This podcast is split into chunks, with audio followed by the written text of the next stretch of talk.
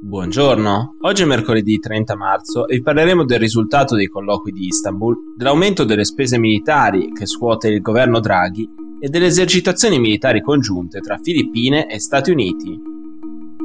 Questa è la nostra visione del mondo in 4 minuti.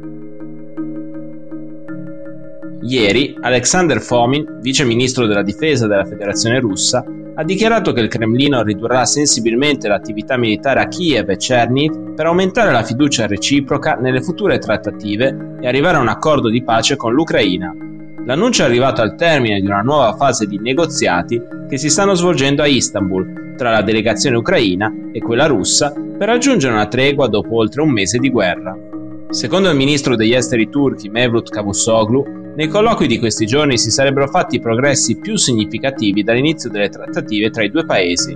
I rappresentanti ucraini hanno proposto una sostanziale neutralità che consisterebbe nell'assenza di basi NATO sul proprio territorio a patto di stipulare un accordo internazionale per garantire la sicurezza ucraina contro eventuali attacchi.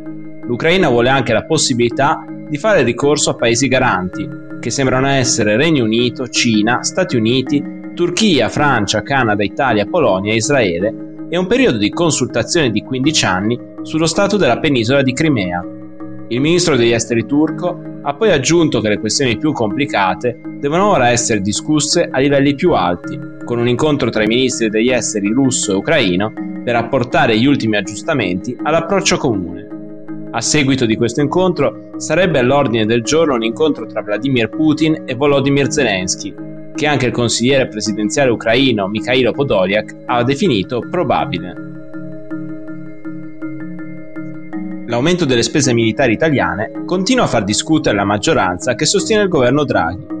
Il tema è tornato di stretta attualità dopo l'approvazione alla Camera lo scorso 17 marzo del cosiddetto decreto Ucraina, tra i punti del documento, approvato con una larga maggioranza bipartisan, si trova un emendamento per aumentare nei prossimi anni la spesa militare italiana fino al 2% del PIL, passando dagli attuali 25 miliardi di euro l'anno a circa 40 miliardi. L'aumento della spesa per la difesa è una questione di lungo periodo per l'Italia e gran parte dei paesi NATO, che già nel 2014 si erano impegnati a destinare entro il 2024 il 2% del loro prodotto interno lordo al comparto difesa, tradizionale e in ambito cyber e telematico.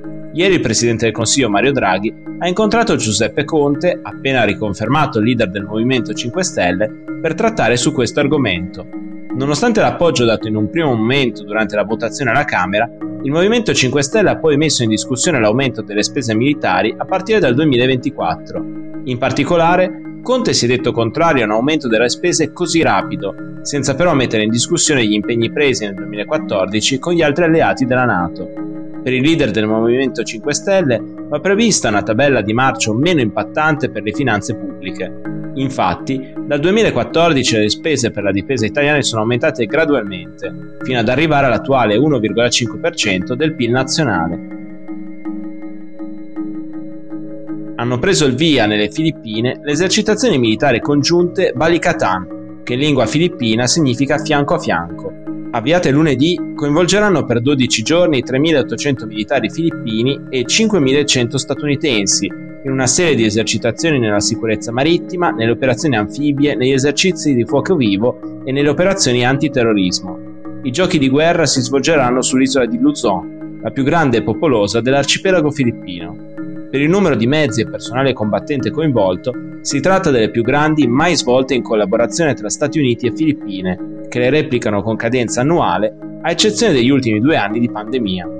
Un segnale che i due alleati hanno deciso di lanciare alla Cina è la sua politica aggressiva nel Mar Cinese meridionale. Il rapporto tra Manila e Washington non è un elemento da dare per scontato nello scenario pacifico, soprattutto dopo i sei anni alla presidenza delle Filippine del sovranista Rodrigo Duterte, che ha seguito una politica di avvicinamento alla Cina e di messa in discussione della storica alleanza con gli Stati Uniti.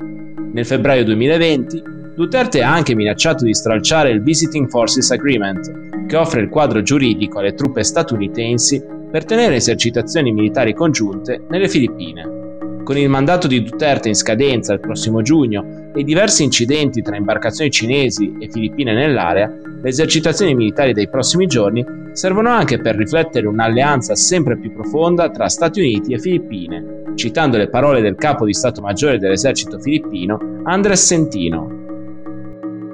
Per oggi è tutto, dalla redazione di The Vision, a domani.